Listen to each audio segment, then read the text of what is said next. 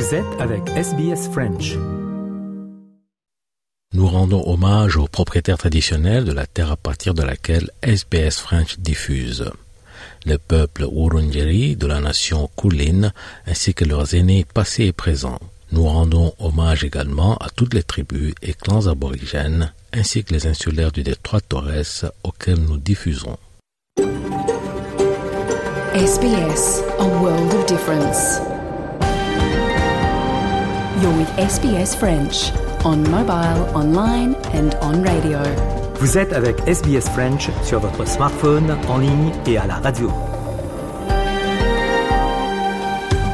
Madame, euh, Monsieur, bonjour, bienvenue au programme de ce mardi 7 novembre, le jour de la Melbourne Cup, avec vous Christophe Mallet et Jean-Noël Ducasse.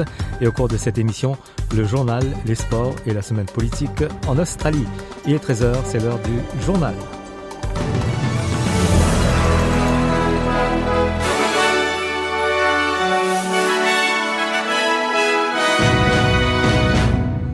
La Reserve Bank se réunit ce mardi. Les emprunteurs australiens espérant éviter une nouvelle hausse des taux d'intérêt avant les fêtes de fin d'année, le conseil d'administration prendra en compte un ensemble de données d'inflation plus solides que prévu, des dépenses robustes et des signes de résilience du marché du travail pour prendre sa décision. Mais les avis sont partagés sur la voie à suivre. On écoute d'abord la réaction du ministre fédéral Bill Shorten. Government, we know that inflation and cost living are issues. That's why we've put in a whole heap of measures from childcare to parental leave to um, energy support. But people are doing it tough at the moment. I think it's hard out there. I really, really do. La porte-parole des finances de l'opposition fédérale, la sénatrice Jane Hume, a déclaré sur Channel 9 que le gouvernement n'avait pas fait assez pour lutter directement contre l'inflation, ce qui obligerait la Reserve Bank à prendre une décision difficile. In the last 16 months, we've seen 11 interest rate rises, and that's because the RBA has been left to do all the heavy lifting in tackling inflation, but the government doesn't seem to have a plan to deal with it itself. That's why we're calling on the government to have a plan to tackle inflation specifically, so that we can uh, we don't have to have any more of these interest rate rises. Le gouvernement australien affirme que ses relations avec la Chine sont dans une meilleure situation qu'il y a un an, alors que le Premier ministre australien Anthony Albanese poursuit sa visite dans le pays. Il rencontrera aujourd'hui le Premier ministre chinois Li Qiang à Pékin, après ce qu'il a qualifié de rencontre très réussie avec le président Xi Jinping, salué par le président chinois comme inaugurant une nouvelle ère dans les relations. On écoute Anthony Albanese. I have had uh, no reason for any of the things that he has committed uh, to me, uh, whether in uh, in meetings or other discussions that we've had one on one, have been uh, honest and straightforward, and that's the basis of a relationship. It isn't one where uh, everyone just ticks off and agrees. Le porte-parole de l'opposition fédérale, James Patterson, a déclaré que c'était la Chine qui était à l'origine de la tension dans les relations et qu'il était crucial que Anthony Albanese ne fasse aucune concession. I think the most important thing from the Prime Minister's trip is that he robustly advocates for Australia and our national interests, that he stands up for Dr. Yang Henjun, the Australian who continues to be unjustly detained in China, that he advocates for the removal of the remaining tariffs on Australian industry, that he advocates against the espionage and foreign interference that the Chinese Communist Party is responsible for in our country. La Haute Cour en Australie entendra aujourd'hui une contestation juridique historique contre le pouvoir du gouvernement australien de détenir indéfiniment des personnes en détention pour immigrants. Le plaignant fera valoir que le plus haut tribunal du pays n'aurait pas dû décider il y a près de 20 ans que la détention pouvait être indéfinie. Actuellement, la durée moyenne de détention des personnes en détention pour immigrants est de 708 jours. Joséphine Longbin du Human Rights Law Center affirme qu'en pratique, c'est souvent plus long que cela. There are, as we speak, over 100 people who have been locked up for longer than five years. There are many people in immigration detention in Australia who are who are stateless or are refugees. They have spent years upon years in detention, and the government has provided uh, no solution and no pathway to freedom for those people. La police du Victoria affirme qu'il y aura toujours une forte présence policière lors de la Melbourne Cup euh, ce mardi, malgré le Victoria qui dépénalise l'ivresse publique à compter de cette date, jour de la Melbourne Cup. La police affirme que les agents vont encourager les personnes ivres à demander de l'aide conformément à la nouvelle approche axée sur la santé qui va offrir des services de proximité et des salles de dégrisement pour placer des personnes ivres. Le service de santé communautaire Co-Health fait partie des agences qui fourniront des services de proximité en fournissant un soutien ou en organisant le transport vers le domicile ou vers un endroit sûr. Écoutez le directeur général adjoint de Co-Health, Chris Turner. We have a dedicated team of health outreach workers, which include registered enrolled nurses and alcohol and drug practitioners. If someone does escalate in their behaviour, we do have staff trained in de-escalation techniques. But if someone is to become uh, if someone has to become violent and aggressive, we would work with police in those scenarios. Les dirigeants des Nations Unies ont de nouveau exigé un cessez-le-feu humanitaire à Gaza alors que le bilan des victimes des frappes israéliennes dépasse les 10 000 personnes. 18 signataires dont le haut commissaire des Nations Unies aux droits de l'homme, le chef de l'Organisation mondiale de la santé et le chef de l'aide humanitaire de l'ONU ont publié une déclaration commune. Le chef de l'ONU, Antonio Guterres, affirmant qu'il n'y avait pas assez d'aide entrant à Gaza par le terminal de Rafah. Hundreds of girls and boys are reportedly being killed or injured every day. More journalists have reportedly been killed over a four week period than in any conflict in at least three decades. More United Nations aid workers have been killed than in any comparable period in the history of our organization. At the same time, Hamas and other militants use civilians as human shields and continue to launch rockets indiscriminately towards Israel. En Australie, les Verts ont organisé un walkout du Sénat suite à la décision du gouvernement fédéral de ne pas appeler à un cessez-le-feu dans le conflit à Gaza. Les onze sénateurs des Verts sont tous sortis ensemble, brandissant une page imprimée avec le drapeau palestinien. Une frappe de drone russe sur la ville portuaire ukrainienne d'Odessa a endommagé l'un des plus anciens palais et musées d'art de la ville. Le gouverneur de la région de l'Essa, Ole Kipa, a déclaré que 15 drones lancés par la Russie ont été détruits au-dessus de la ville, endommageant au moins 20 immeubles résidentiels et plus de deux douzaines de véhicules. Au moins huit personnes ont également été blessées lors de la frappe. Le musée national d'art de l'ESA abritait plus de dix mille œuvres d'art avant la guerre et comprenait les œuvres de certains des meilleurs artistes russes et ukrainiens de la fin du 19e et du début du 20e siècle. Aux États-Unis, deux nouveaux sondages euh, montrent que le président démocrate Joe Biden est à la traîne du leader républicain Donald Trump dans cinq des six États les plus importants, exactement un an avant les élections américaines. Donald Trump est en tête en Arizona, en Georgie, au Michigan, au Nevada et en Pennsylvanie, tandis que Biden est en tête dans le Wisconsin. Les résultats des derniers sondages du New York Times et du Siena College suggèrent que les Américains expriment des doutes sur l'âge de Joe Biden et leur mécontentement à l'égard de sa gestion de l'économie. Cependant, les données ont également montré que si Donald Trump devait être reconnu coupable des accusations criminelles portées contre lui, le soutien dans certains États clés pourrait s'éroder d'environ 6%, ce qui pourrait donner le dessus au président.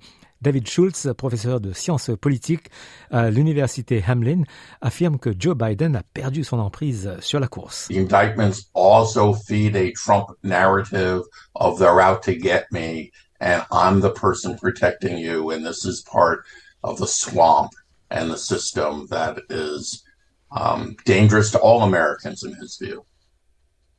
Un, servi, un avertissement d'urgence a été émis euh, pour les personnes voyageant le long de certaines parties de la Goldfields Highway en Australie occidentale entre Kalgoorlie et Menzies dans le Western Australia. Le service des parcs et de la faune de l'État a déclaré aux conducteurs qu'ils étaient en danger et qu'ils devaient agir immédiatement pour survivre en raison d'une menace pour leur vie et leurs habitations. Voilà, fin du journal de ce 7 novembre.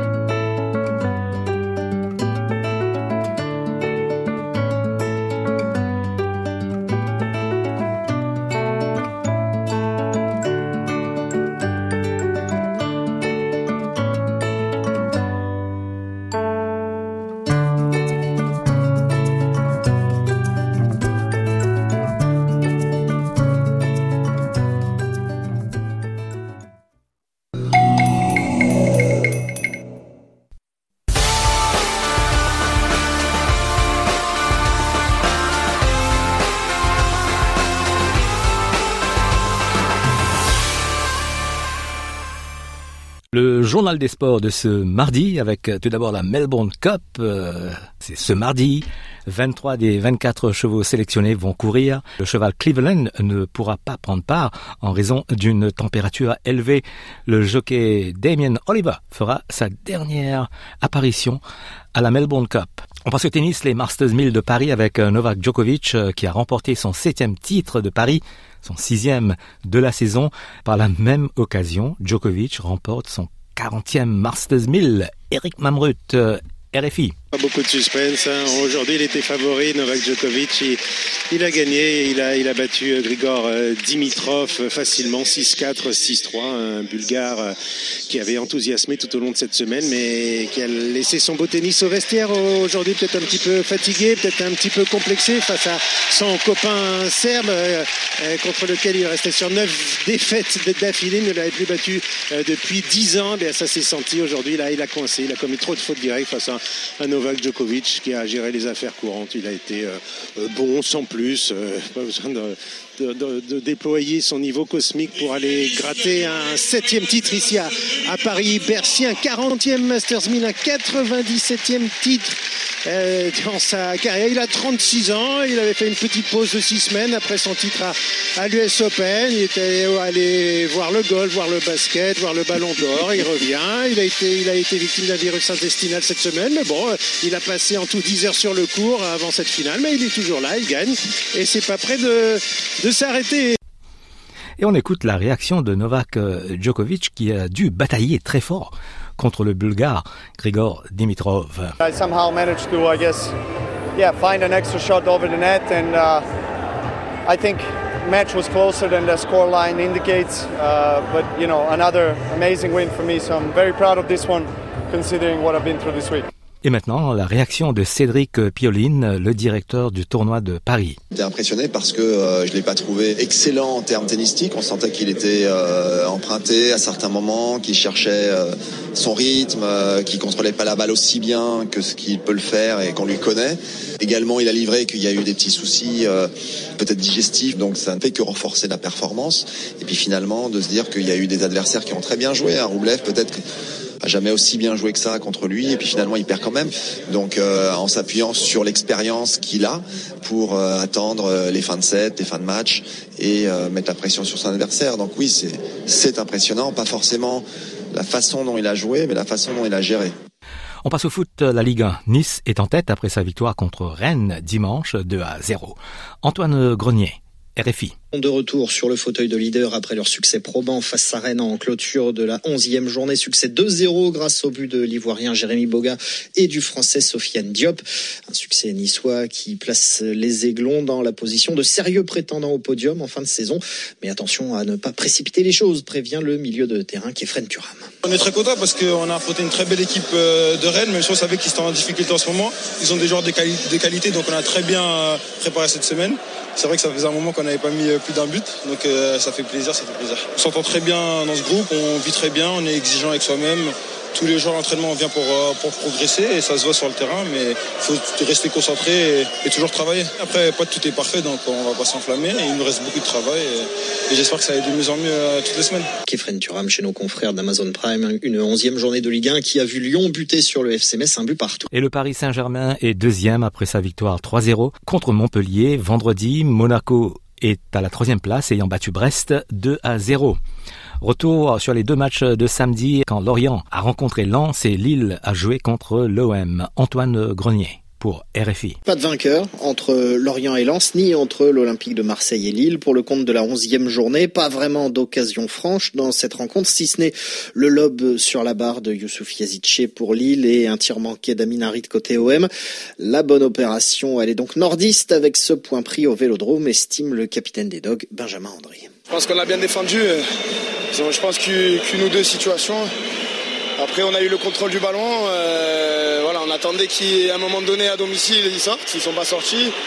On a essayé de prendre le temps, trouver les décalages. C'était après difficile parce que leur bloc il était compact. Je pense qu'on a eu un peu trop de déchets en insistant du même côté euh, par moment. On aurait pu, euh, à chaque fois qu'on trouvait l'opposé, c'était ouvert. On aurait dû le faire plus souvent. Voilà, on prend un point à Marseille, c'est bien. On continue notre série. voilà, il nous reste deux matchs importants à la trêve. Benjamin André chez nos confrères de Canal+. En Angleterre, Chelsea crée la surprise en écrasant Tottenham 4 buts à 1. C'est la première défaite pour l'entraîneur australien Ange Postecoglou cette saison. Manchester City est en tête maintenant et Manchester City qui a écrasé Bournemouth 6 buts à 1 samedi. Arsenal est à la troisième place et s'est incliné 1 à 0 face à Newcastle. En Espagne, Gérone reste en tête après sa victoire contre Osasuna, 4 buts à 2. En Italie, l'Inter Milan est en tête devant la Juve de Turin. En Allemagne, le Bayer Leverkusen est en tête devant le Bayern de Munich. En Écosse, pas de changement à la tête avec Celtic devant Rangers, 8 points d'avance. En Amérique du Sud, Fluminense, le club brésilien, a arraché la première Copa Libertadores de son histoire samedi euh, face aux Argentins de Boca Juniors, 2 buts à 1 au Macarena de Rio de Janeiro. Sarah Cozzolino, RFI. Des cris de joie, des bières qui volent et des larmes qui coulent. 15 ans que les supporters de Fluminense attendaient cette première victoire de leur club. Je suis complètement amoureuse de Fluminense et ce soir je suis heureuse, très heureuse. Mais les supporters ont retenu leur respiration jusqu'à la dernière minute. C'était ultra stressant, surtout que le match ne se terminait jamais. Mais le second but de Fluminense était incroyable. Quel soulagement. En sortant d'ici, il va falloir que j'aille voir le médecin, prendre rendez-vous chez le cardiologue. Mais c'est bon, je peux mourir en paix maintenant. Sur la place de Cinélandia, dans le centre de Rio, un écran géant rassemblait des milliers de supporters devant l'opéra. Même la chambre municipale était illuminée aux couleurs du club Carioca. Une ambiance que cette famille venue de l'extrême sud du Brésil, de l'état du Paraná, n'a pas l'habitude de voir. On vient d'un état où il n'y a pas beaucoup de supporters de Fluminense. Donc aujourd'hui, je réalise un rêve d'enfant et celui de ma fille par la même occasion. Donc c'est un grand moment de bonheur. Depuis une semaine, la famille porte le maillot vert, blanc, rouge partout dans la ville. Celui-ci, on va l'encadrer parce que c'est avec ce maillot qu'on a gagné la Coupe à Rio. Après le match, la plupart des supporters se dirigeaient vers le siège de Fluminense pour continuer de fêter ce premier titre. On passe en Afrique avec la African Football League dimanche avec le Wydad Casablanca qui a battu les Sud-Africains des Mamelody Sundowns 2 buts à 1 lors de la finale allée. Les précisions de Thomas Saléger pour RFI. Action et réaction. Fidèles à leur réputation, les joueurs du WAC ont fait parler leur expérience, leur science des grands rendez-vous pour faire craquer les Sundowns et leur défense de fer, invaincue jusque-là dans la compétition. Elle a cédé deux fois à Casablanca. D'abord, juste avant la pause, un but contre son camp du malheureux Kodze, puis à un quart d'heure du coup de sifflet final, une superbe frappe d'Anas Serrat, trois minutes seulement après l'égalisation des Mamelody Sundowns sur penalty, penalty inscrit, drôle d'ironie par Abdelmounaïm Boutwil, le joueur marocain du club sud-africain, ancien du Raja Casablanca, le grand rival du WAC. L'histoire, pour lui, aurait pu être belle. Elle peut encore l'être d'ailleurs, puisqu'avec ce but marqué à l'extérieur, les Mamelody pourraient se contenter d'une victoire 1-0 dimanche prochain chez eux à Pretoria pour remporter cette première Ligue africaine de football. Là-bas, le contexte sera totalement différent. Les Widadi ne seront pas poussés par leur formidable public et il ne faudra pas regretter les nombreuses occasions manquées à la fin de cette première Et puis Yaya Touré arrive en Arabie Saoudite comme entraîneur adjoint de l'équipe nationale où il retrouve comme coach euh, Roberto Mancini qui avait été son entraîneur entre 2010 et 2013 à Manchester City. Martinguez. RFI. Non, Yaya Touré, profession, entraîneur adjoint. Après l'Olympique Donetsk en Ukraine, Grozny en Russie, Tottenham en Angleterre et Liège en Belgique, l'ancien milieu de 40 ans rebondit à Riyad, en Arabie Saoudite, comme entraîneur adjoint, encore une fois, pas encore tout à fait prêt à sauter le pas et à enfiler le costume de numéro 1, l'ancien poumon de Manchester City retrouve l'un de ses mentors chez les Sky Blues, Roberto Mancini, son ex-entraîneur de 2010 à 2013, avec qui il a notamment remporté le championnat d'Angleterre en 2012, le premier de l'ère Emirati. J'ai toujours admiré Roberto, travailler et apprendre avec lui, c'est la solution idéale pour moi. C'est enthousiasmé le natif de Boisquier sur ses réseaux sociaux ce vendredi. Reste à savoir si Yaya Touré réussira à s'inscrire dans la longueur dans le projet saoudien. Lui qui a toujours eu la bougeotte depuis ses débuts sur un banc en 2021. Il n'est par exemple resté que quatre mois à Liège. L'adjoint qui vous veut du bien s'engage cette fois-ci dans une aventure de deux ans et demi qui pourrait le mener jusqu'au mondial 2026. Formule 1 Max Verstappen a remporté le Grand Prix de Formule 1 de Sao Paulo au Brésil, sa 17e victoire cette saison. On l'écoute. You know, the starts were very important today. Both of them were, I think, very good. And uh, yeah, after that, the whole race was about the management of the tires. I think we were good on any tire, but I think especially that, that middle stint, we could uh, yeah, create a bit of a gap. And uh, I thought that was uh, yeah, very strong there. Et voilà pour le journal des sports de ce mardi. Vous pouvez nous podcaster sur sbs.com.au slash French. «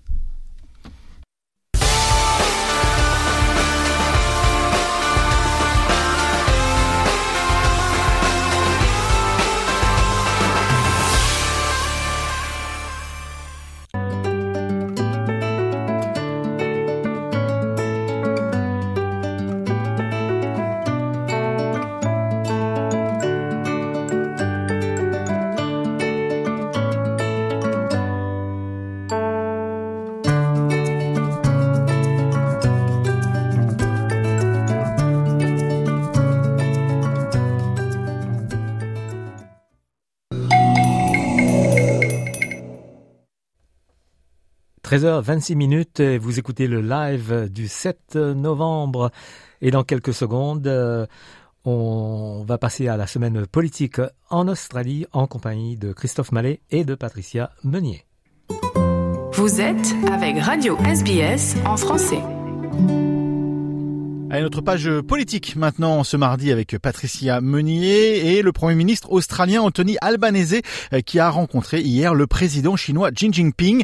Les deux dirigeants ont amorcé une stabilisation des relations entre Pékin et Canberra et ce après trois années de fortes turbulences. C'est la première fois en sept ans qu'un Premier ministre australien met un pied en Chine. Samedi soir dernier, Anthony Albanese a atterri à Shanghai.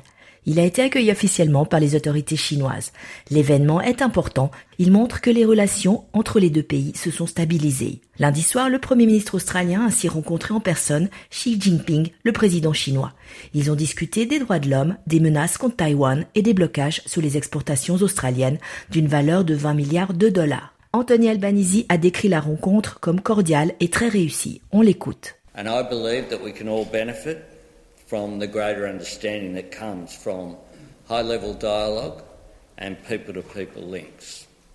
And that a strong relationship between our two countries will be beneficial into the future. Where differences arise, it's important that we have communication. From communication comes understanding. Ainsi, cette rencontre très attendue pointe vers une normalisation des liens entre les deux nations après trois années de fortes turbulences. La demande par l'Australie d'une enquête sur les origines du Covid-19 avait gelé la relation. En réponse, la Chine avait imposé des droits de douane sur un certain nombre de produits australiens.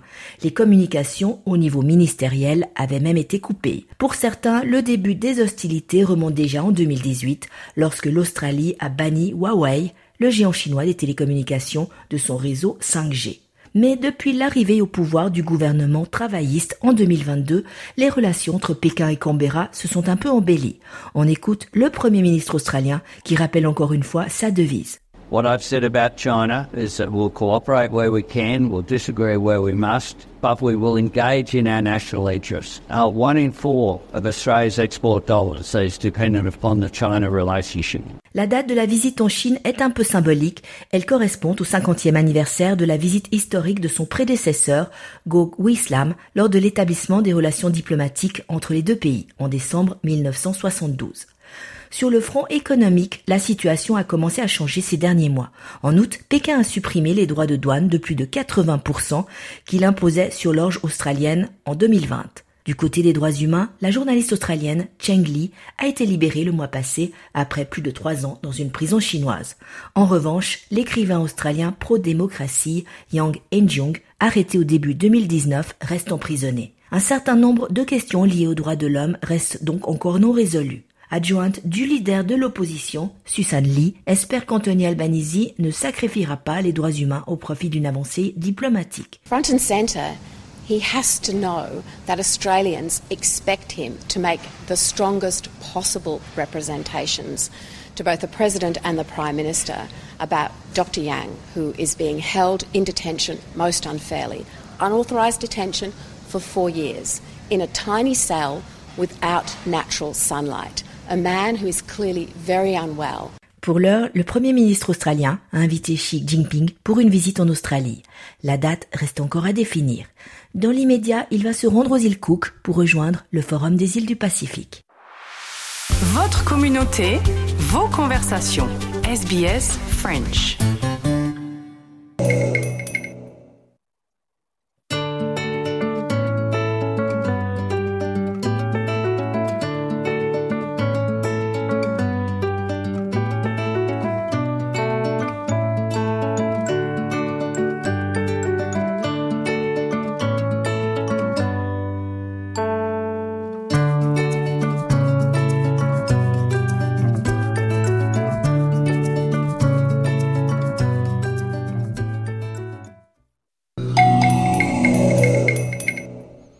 13h35 minutes sur les ondes de radio SBS. Vous écoutez le live du 7 novembre. Et dans quelques instants, on retrouve notre collègue Léo Roussel pour ce reportage sur le marché français de Killarney Heights. C'est au nord de Sydney. Ce marché qui fêtait cette année son 17e anniversaire. SBS is Australia's most trusted multilingual broadcaster. Our listeners are loyal, highly engaged, and have supported countless local businesses. We offer advertising packages for businesses of all sizes. Our experienced sales team will guide you through the process of owning a great campaign. Bring your own ad or have our production team make you something in one of our 68 languages. Start the conversation with your new audience today. Email sales at sbs.com.au.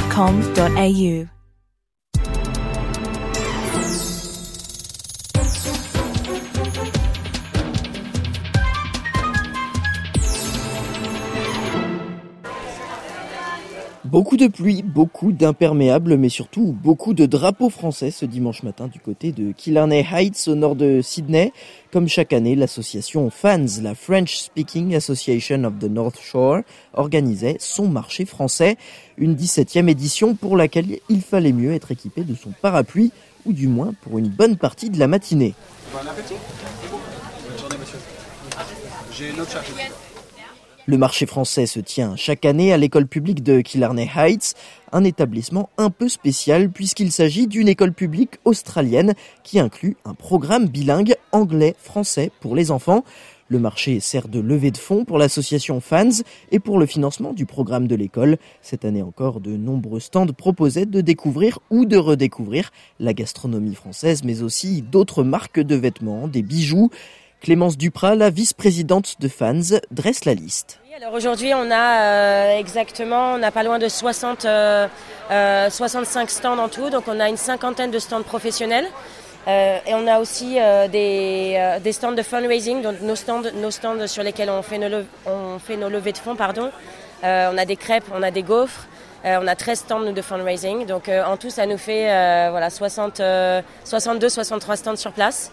Euh, c'est assez énorme et euh, il y a de tout. Il y a des, artisans qui font des bijoux, il y a des, nappes euh, provençales, il y a des, des décorations pour la maison et puis évidemment tout, tout ce qu'on peut trouver en tant que nourriture à la française incontournable, les saucissons, les macarons, les éclairs, les gaufres, les crêpes, les galettes bretonnes, du bœuf bourguignon, des escargots et, et des conserves de foie gras et des terrines et j'en passe. Parmi ces stands, certains proposaient de goûter des fromages directement venus de France. C'est le cas du stand du restaurant spécialisé Le Petit Louvre, implanté dans le quartier de Potts Point à Sydney, qui importe des fromages français de qualité. Euh, tout ce qu'on ramène, c'est euh, le plus haut de gamme possible sur, euh, sur une sélection qui maintenant est à 25 fromages. vous avez peut-être des stars là-dedans. Le comté 30 mois, on a euh, une, douceur de pâte qui est incroyable, absolument incroyable. Euh, le Beaufort d'alpage, lui, c'est la star parce que c'est le fromage et l'unique fromage que j'utilise pour la fondue savoyarde. Et les gens de Chamonix m'ont dit qu'elle était meilleure au Petit Louvre qu'à Chamonix. Alors ça a été euh, ça a été euh, un grand compliment pour moi ça. Passé le stand du fromage, il était aussi possible de goûter d'autres classiques comme les crêpes, les galettes ou encore le saucisson. C'est ce qu'a fait Sandra qui a mis dans son panier de nombreux produits qu'elle n'a plus l'habitude d'acheter en Australie. Donc euh, du saucisson pour euh, les cadeaux de Noël, comme ça c'est fait. oui, pour le lunch, une bonne crêpe jambon fromage avec, fait avec la farine de sarrasin parce que c'est quand même pas pareil avec de la bonne farine de sarrasin. Et également, bien sûr, euh, les livres, les livres d'occasion euh, qui sont bah, très chers en français ici. Donc, euh, ouais, dès qu'il y a des livres d'occasion en français quelque part, je me jette dessus. Avec aussi des magazines en français pour mon petit garçon de 5 ans que je m'attrape de français pour qu'il devienne bilingue et pour d'autres, c'était aussi l'occasion de découvrir la culture française. Azim est venue avec sa fille de deux ans, née en Australie, et pour elle, le marché a été synonyme de nouvelles expériences culinaires.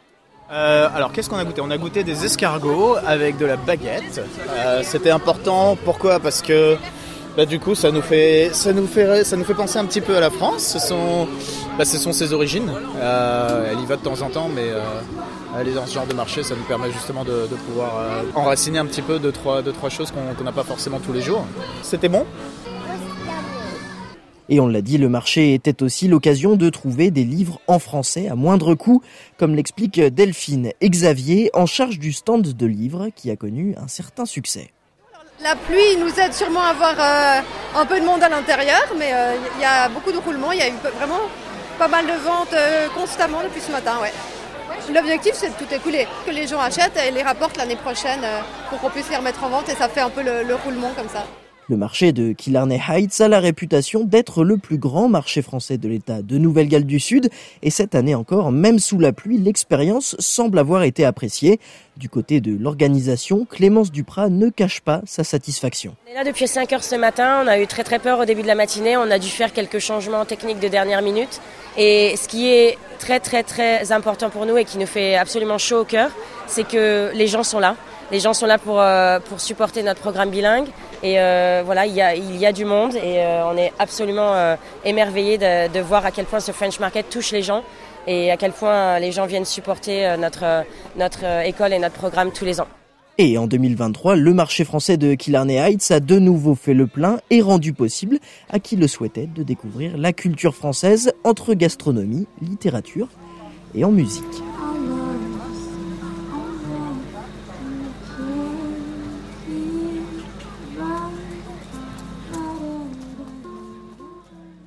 Vous écoutez le live du mardi 7 novembre 2023.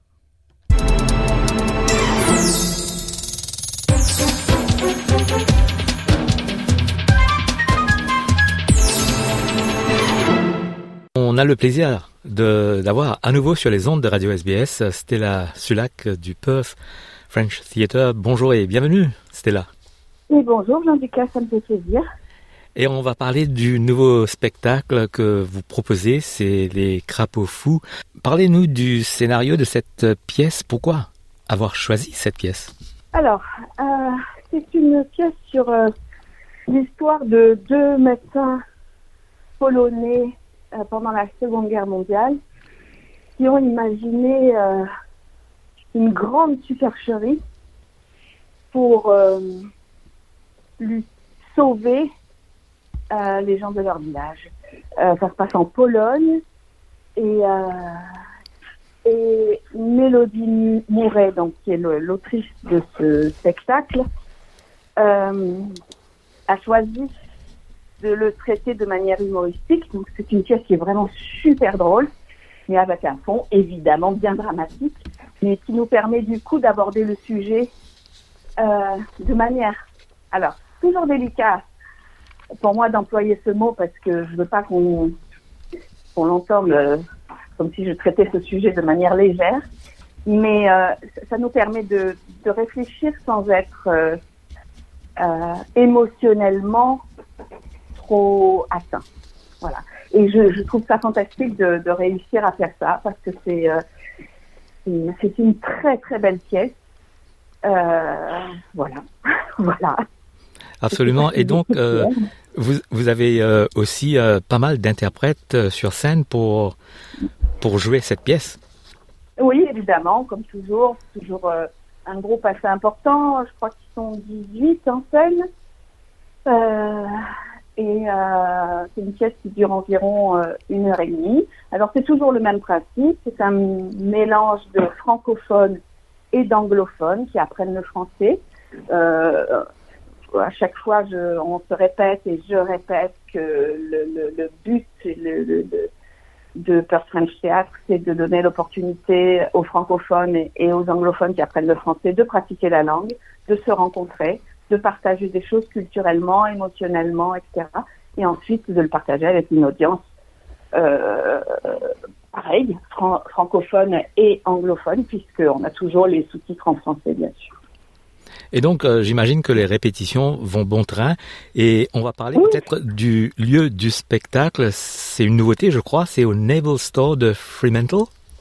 Oui, voilà, exactement. Alors j'aime bien alterner. Euh, on a déjà fait ça. On avait fait un spectacle qui s'appelait La Dame Blanche euh, à la prison de Fremantle. j'aime bien, j'aime bien les, pour les acteurs et puis pour moi et puis pour l'audience varier les lieux et être dans un théâtre c'est vraiment génial, super. Mais aborder un autre lieu, euh, être dans un autre lieu, ça nous permet d'aborder la pièce de manière complètement différente et plus immersive, on va dire, même s'il n'y a pas d'interaction avec le public, mais en tout cas, le public va être complètement intégré à ce village euh, polonais. Et, euh, et c'est un endroit absolument magnifique qui nous permet, qui va nous permettre, j'espère, on n'y est pas encore, de, faire un beau spectacle. Et j'imagine que vous lancez une invitation à la diaspora polonaise de Perth pour venir y assister. Tout à fait. Tout à fait. Et on a la chance euh, d'avoir euh, Pierre Ogli Dumpling qui vont euh, venir et proposer des dumplings polonais, une recette complètement polonaise. Mhm. On aura un bar aussi où on va proposer des de la bière polonaise. On aura deux bars actuellement, un à New York et un en Pologne. Mais voilà, tout ça, c'est un peu une surprise. Et vous proposez aussi euh, des matinées, j'imagine, ciblées pour les, étudiants, les, les, écoles Tout à fait. Tout à fait. On a trois matinées parce qu'il y en a deux qui sont déjà quasi complètes. Donc on a, on en a ouvert une autre et euh, on espère, bah oui, que les écoles. C'est un, sujet qui, on, l'a ouvert à partir de 10 ans. La, la pièce est vraiment, euh, vraiment abordable. Donc, ben, on espère que, que les écoles euh, seront ravies d'avoir ce spectacle à peur. Et donc, euh, vous invitez le public à partir de l'âge de 10 ans également Oui, tout à fait, tout à fait. Et donc, euh, peut-être un petit message pour encourager les gens à, à découvrir ce, ce, nouveau spectacle du First French Theatre? J'espère, en tout cas, j'espère, j'espère, j'espère pas décevoir. Je sais que euh, on y met tout notre cœur, euh, tout, beaucoup, beaucoup, beaucoup de notre temps.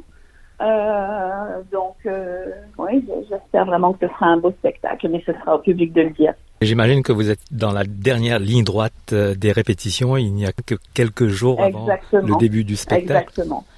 Exactement. Et là, le stress augmente, augmente de jour en jour.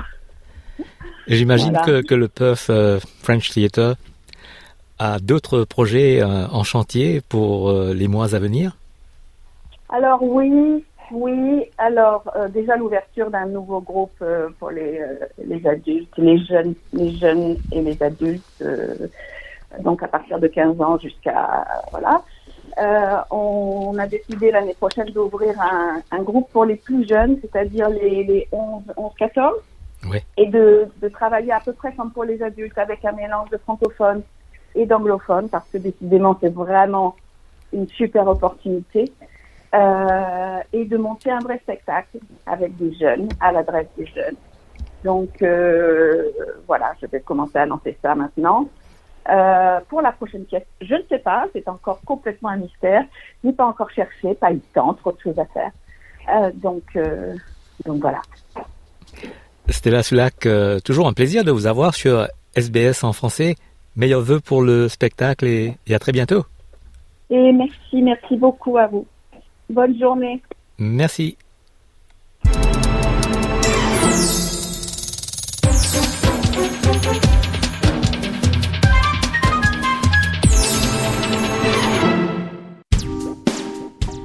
Les programmes de SBS sont disponibles en podcast et vous pouvez les écouter quand vous voulez. Pour s'inscrire ou télécharger, www.sbs.com.au/french.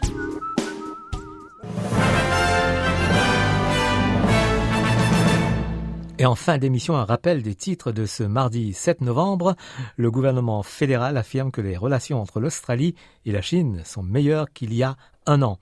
L'opposition fédérale appelle à davantage de mesures en matière d'inflation avant la hausse attendue des taux d'intérêt ce mardi.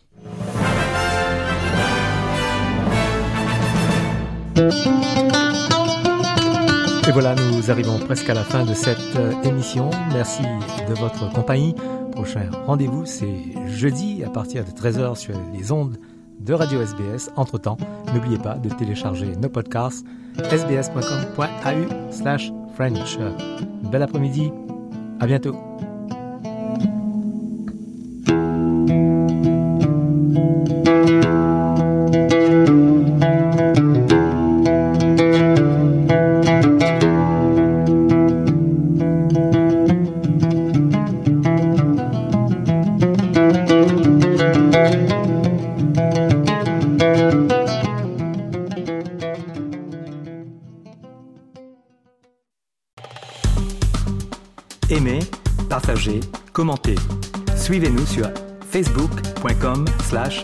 as French.